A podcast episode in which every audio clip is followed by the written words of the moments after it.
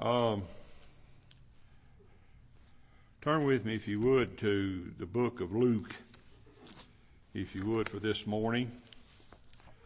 And uh, I want to read the text to you, and then I'll talk to you about the message some this morning. Um, Luke, the 12th chapter.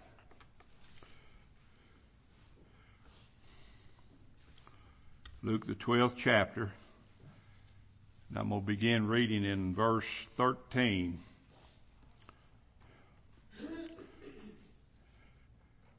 You might say, well, this is a odd verse to start out a, a text on, but this is one we're going to use today because this is where the this is where the message came from.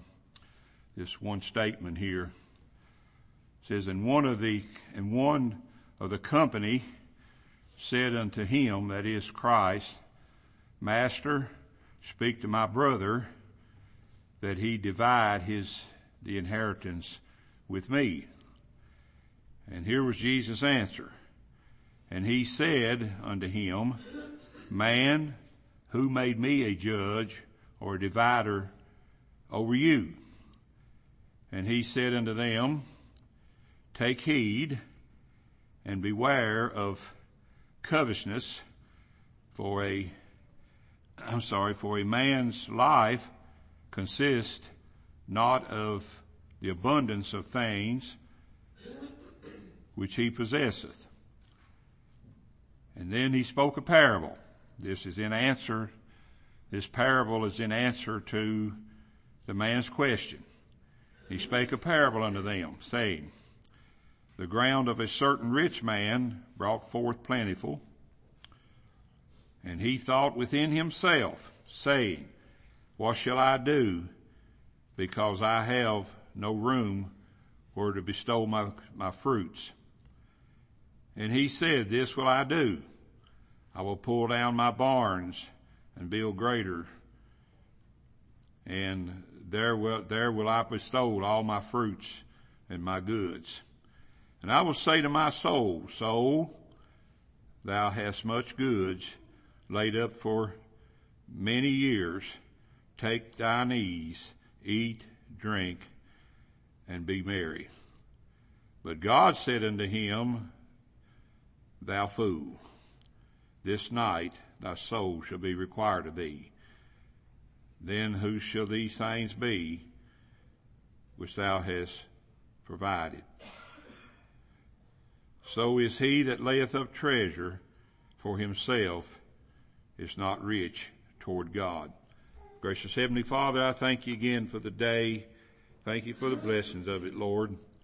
I'm thankful that you've given me the strength to stand up here. Now, just give me the eyesight and the mind that I can preach this message as you gave it to me.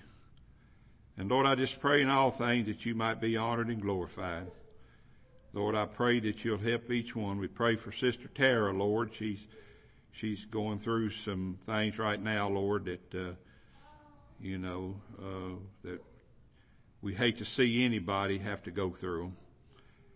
And Lord, I just pray that you'll see fit to go with her and take care of her and, and let them get her straightened out if that's, if they can do it. Lord, we pray in all things that you might be honored and glorified this morning. For it's in Jesus' name I pray. Amen. You may be seated. The message that I have today, I've entitled this message 2020 Road to a Great Failure. 2020 Road to a Great Failure. Now, I want to say some things before I start this message. First of all, I'm not sure I'm going to be able to preach this message in two two times today, but I'm going to try if I can. But I want, I want to give you a little bit of the details behind this message. I was praying for something that the Lord would give me for the first day, first Lord's Day of the new year. It's, it's a pastor, you know, you might say, well, you just go out of one year right into another. But one thing I've learned over the years, and I know that all of you have heard this before. If you haven't, you're going to hear it now. That a, a great predictor of the future is to look at the past. And, and for some of you that, uh, may not know what that means, what that means is, is, is men's past actions are going to predict what his future is going to be like. And in other words, he's not going to change. I heard this morning, I got up very early this morning and I turned on the news and I heard this morning that there were, uh, 42 countries that have vowed and declared that they're going to do something to irritate Donald Trump, president.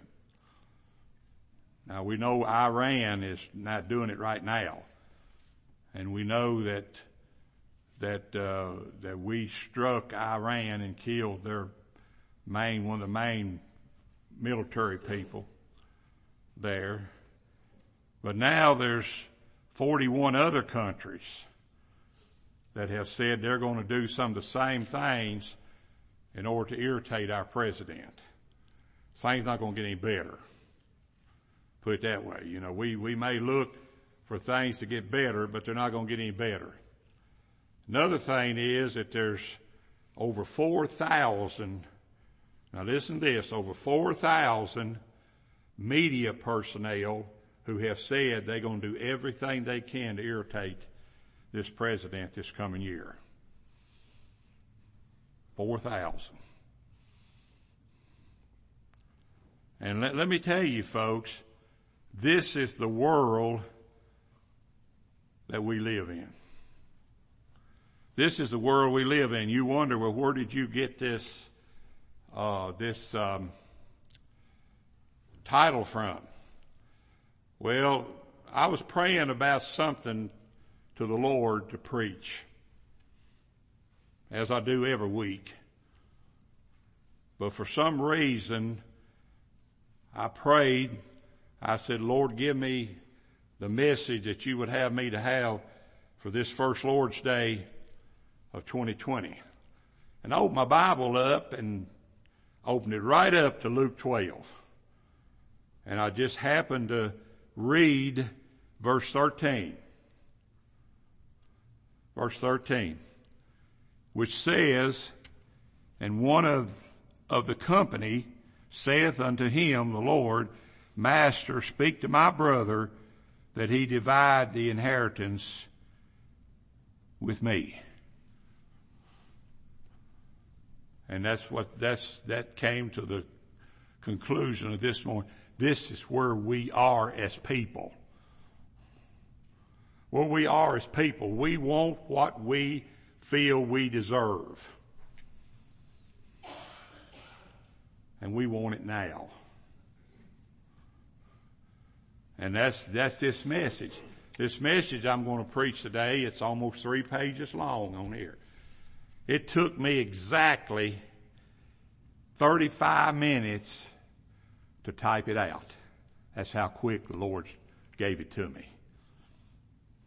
35 minutes type out the whole message. And I, I was, I was expecting, I said, well, I'm going to spend two days. Usually I spend two days on getting the messages ready for Sunday. Usually I'll spend all, uh, half a day Tuesday, all the day Wednesday, and all the day Thursday to get the messages ready for Sunday. This one, it took me all of 35 minutes to type it out.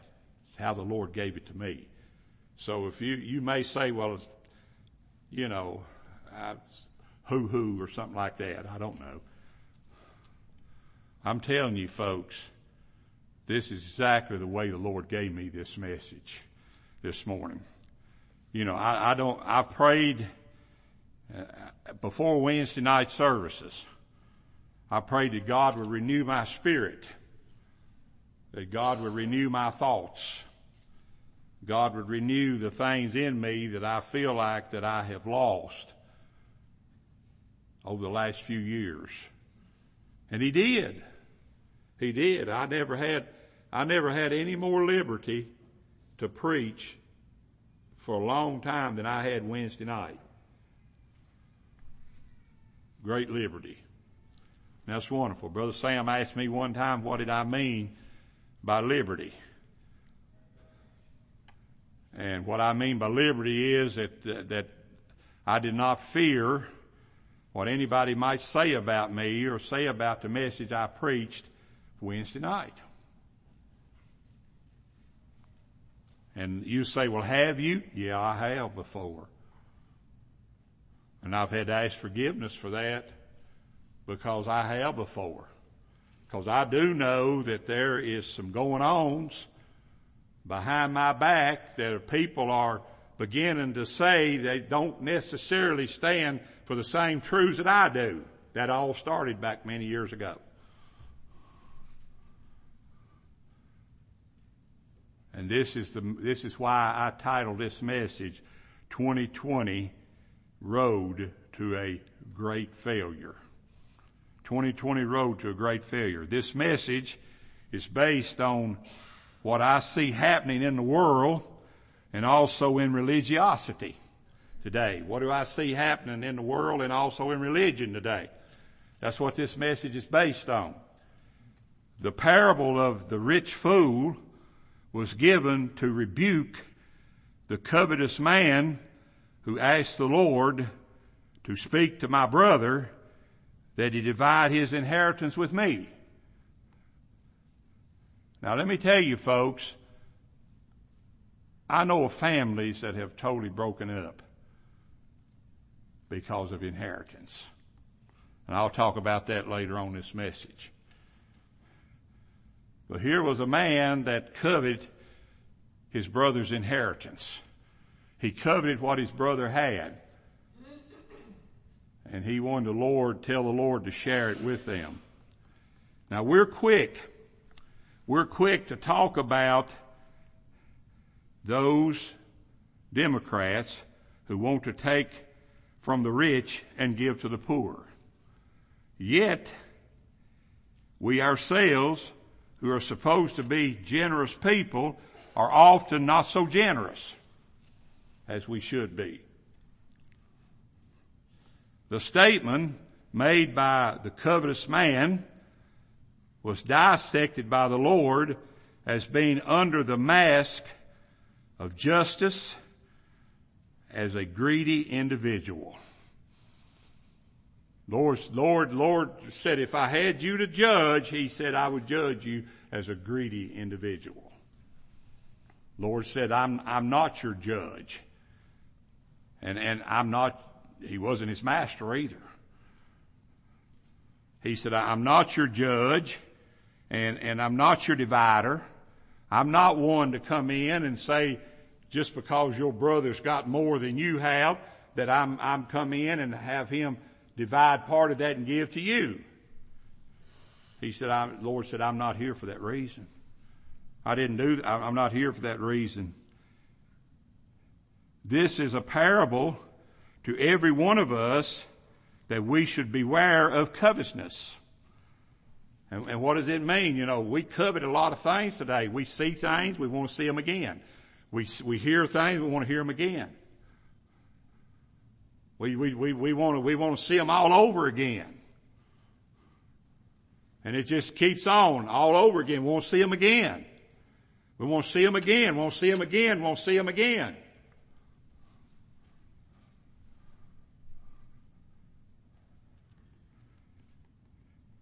This is a parable to those who would covet those things. A lot of people have told me over the years, they said, I remember one time somebody said they went to the Grand Canyon. They said, you should see it.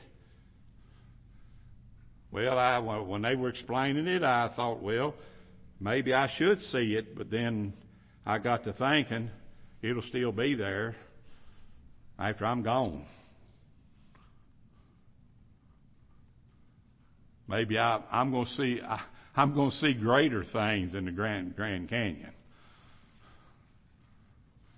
I'm going to see greater things in Disney World. I'm going to see greater things than the ocean. Though the ocean is, I admire the ocean. But I'm going to see greater things in the ocean. You know, so why should we covet those things when we're going to see greater things than those things? But yet man still covets those things. I heard of another family. The reason I say that is because I know of one family. I heard of another family which has completely broken up after the passing of their parents, and it was all over inheritance. Family is broken completely up. They, they live here in this county. The family, the brothers not speaking to sisters, sisters not speaking to brothers this and that and all over because of inheritance. Same thing. One thought they got more and one thought somebody got more than they did. That's one thing that we did not have to worry about when my dad and mom passed away. My dad passed away, they had $14.67. That's what he had in his pocket. He didn't have no, no money anywhere else. My mom passed away. They had $672. My mom had, after my dad passed away, she had been able to save 600 and she died five years later. She'd been able to save 600 and some dollars. And my sister called me up and she said, uh, do you want to divide that 600 and some dollars they had in the bank? I said, no she said, call my brother up. I asked my brother, said, do you want, you want to divide that 600 and some dollars my dad had, mom, my mom had in the bank? My brother said no. And my sister told me, she said, the only thing that, Paul, the only thing I know to do is just give it to somebody that needs it. And I said, you do that. So we didn't worry about that. But there's, in this day in which we live, there's some who are going to be concerned about that when that day comes. Jesus said, oh, I'm, I'm sorry, I've got down here. I hear coveting coming out almost daily. People want this and they want that, and they want it now, and most will do anything to get it. They want it, they want it, and they want it now. And they'll do most anything to get it. You know, I looked at Rhonda's little phone she's got, and I'll thumb, thumb through it. And one advertisement right after another. One advertisement right after another. And then I wonder, why is Rhonda always wanting a new dress? Well, I saw. She sees a lot of new dresses. She sees a lot of new things.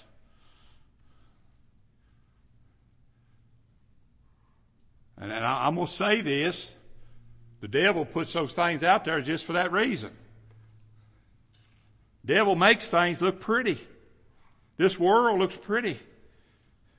The devil makes it look pretty.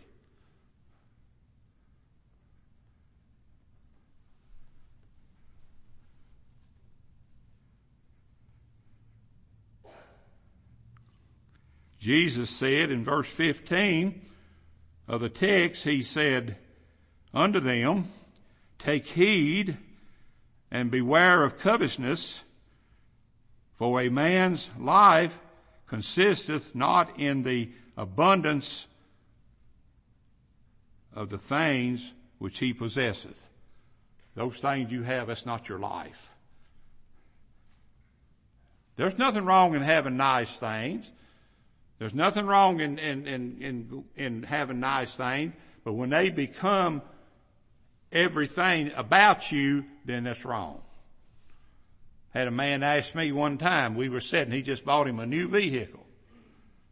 And I was, I, I, I went and looked at it. And me and him was sitting out on his patio. And he asked me, he looked over me, he said, you ever love your car? Yeah. He said, you ever love your car? I said, no, not really. He said, I love mine. He said, you see that car? I love that car that I just bought. I love it.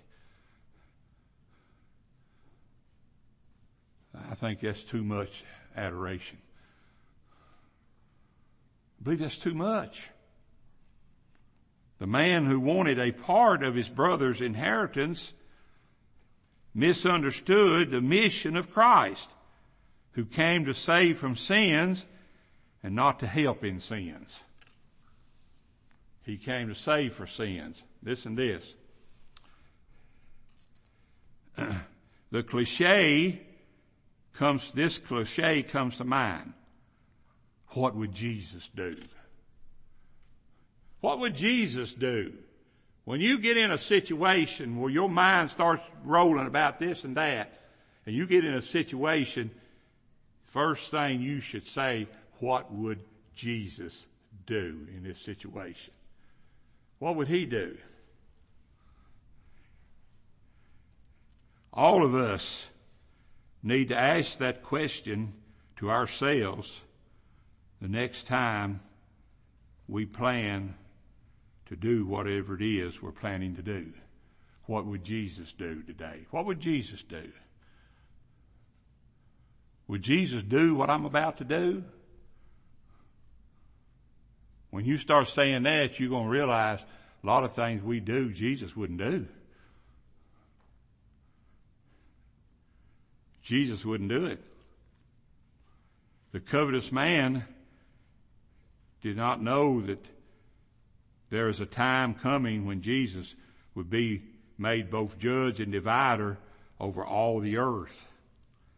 He will judge his people and divide to every man according to his or her works. There's a time coming when this man, he'll get whatever is coming to him. Jesus will divide what, what belongs to him and what doesn't.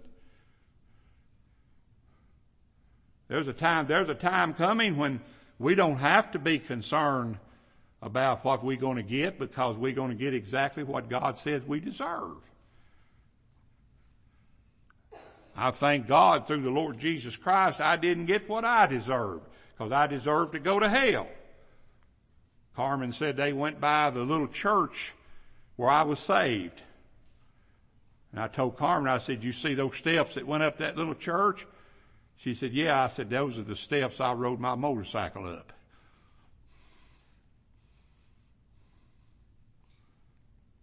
I don't know what they were doing over in that part of the country because not many people cared anything about that part of the country. But let me tell you folks, God's going to give us what we deserve. God's going to give every one of us what we deserve. Every one of us.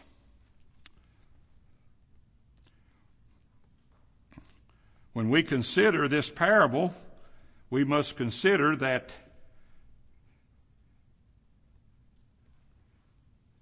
the ground of a certain man brought forth plentifully. Verse 16. This man was prospering in the world. There's nothing wrong with prosperity in the world as long as we get it right. As long as we don't shun service to the Lord Jesus Christ, it due Him to get it.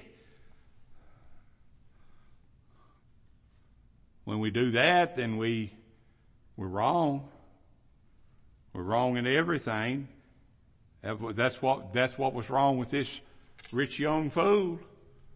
Everything he just prospered and prospered and went on and prospered and prospered and prospered more and more and more.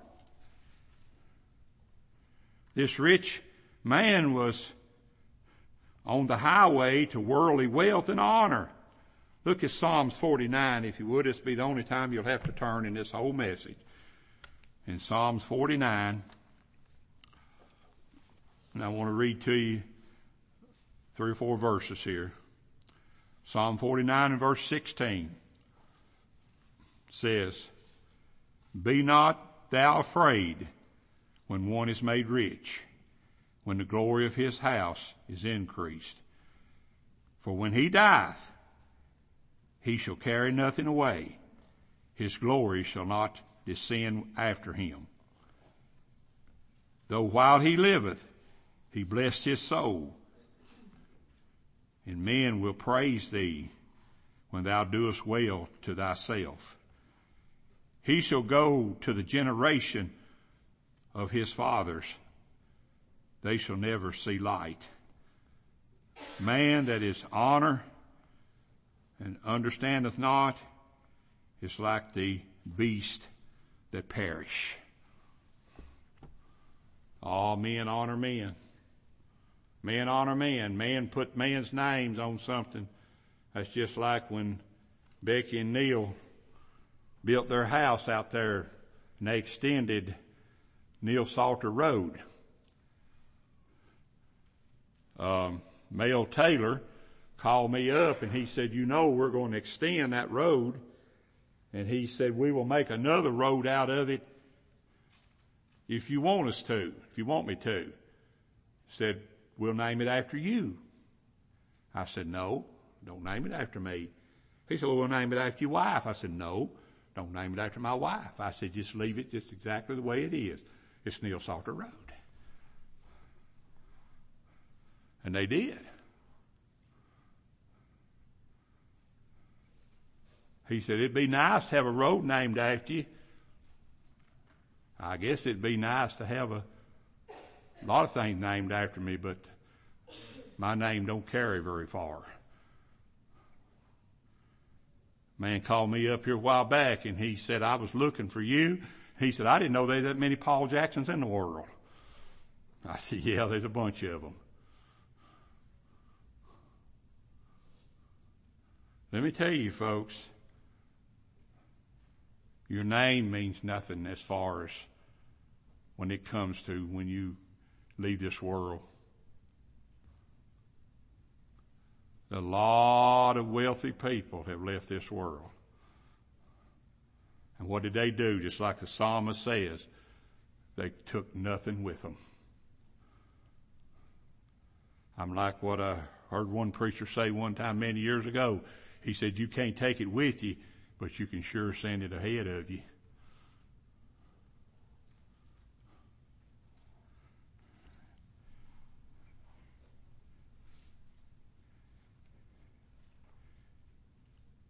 The rich man could do nothing he wanted to do and never could do, could do anything he wanted to do and never have to ask another if he was right or wrong. This is good advice. The day of prosperity is a greater test to a man's character than the day of ad- adversity. What, what tests a man's character more? His wealth or his adversity in life? Let me tell you folks, when the devil gets on you, that's where your character steps up. What, what are you? What are you? When the devil gets on you, what are you? Let me tell you, the devil has drawing power today. He makes all these things look, look just as beautiful and nice and all, all right. They're all right. Just like the man told me, he said, don't you think that Jesus would be happy if you would celebrate his birthday? I said, Jesus doesn't care whether I celebrate his birthday or not. And I said, He doesn't care whether you do or not. The devil says, I want you, and he's getting a lot of people today. They're going away from, just like I said in Sunday school, there's people who are scared to death of scriptural Christians. but yet they take on the unspiritual Christian, which is in the world today. The unspiritual Christian is the one that, that, that's, he says, well, I'm a Christian and I go to church, but yet I feel like there's nothing wrong in doing some of the things I do. Like drinking, like cursing, like smoking, like going to places I shouldn't go to, like missing church, and such and such as this. That's your, that's your Christian today. That's not your spiritual Christian. People are scared to death of spiritual Christian. I've had people tell me, what would I have, what I have to give up to become a Christian? You know, what do I have to give up? I said, you don't have to give up a thing. I said, Lord, take it away from you.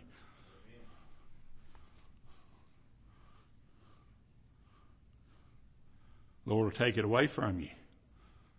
Whatever, whatever hinders you in the Lord's work, He'll take it away from you. I don't care if it's a person or if it's a thing. He'll take it away from you. You may hinder yourself. He'll take it away. He'll take that away. Sometimes He really takes it away.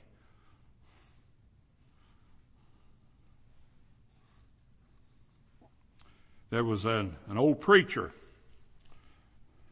I'm about to finish up here for this morning. There was an old preacher. His last name was Jay. Who, now this, this preacher really existed.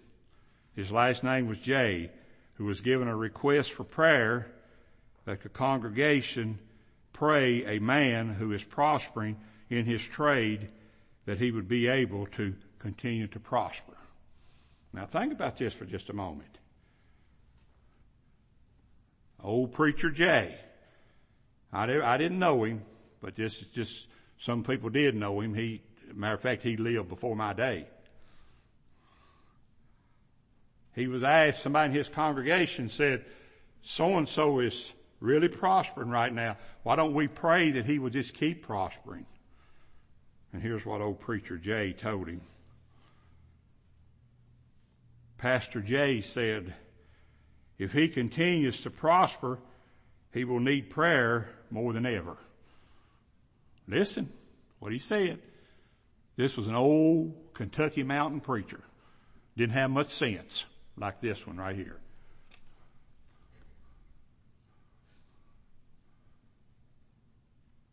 He told, he said, if we pray for him now, then we're going to have to pray for him when he gets real rich because he's going to need prayer more then than he does now.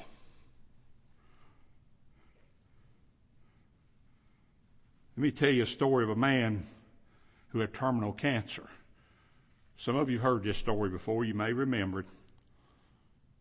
The doctors told him he had only days to live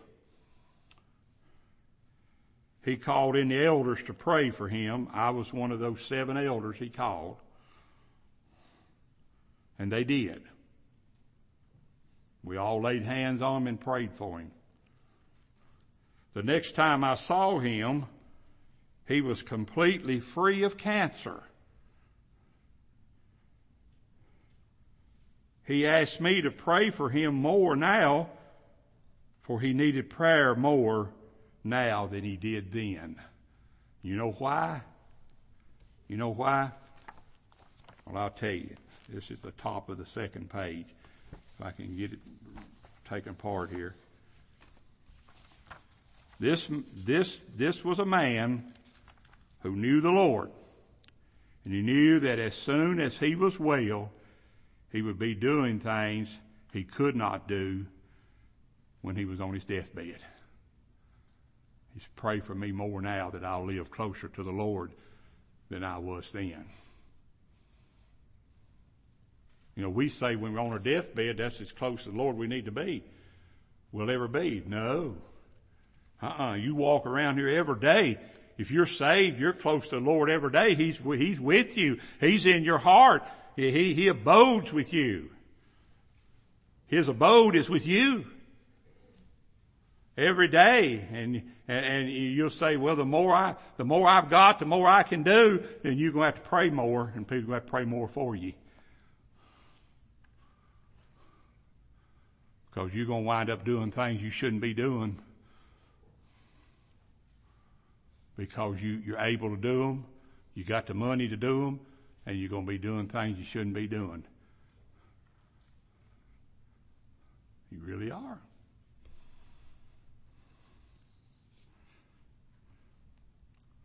All right, I'm going to stop right there. Let's all stand if you would.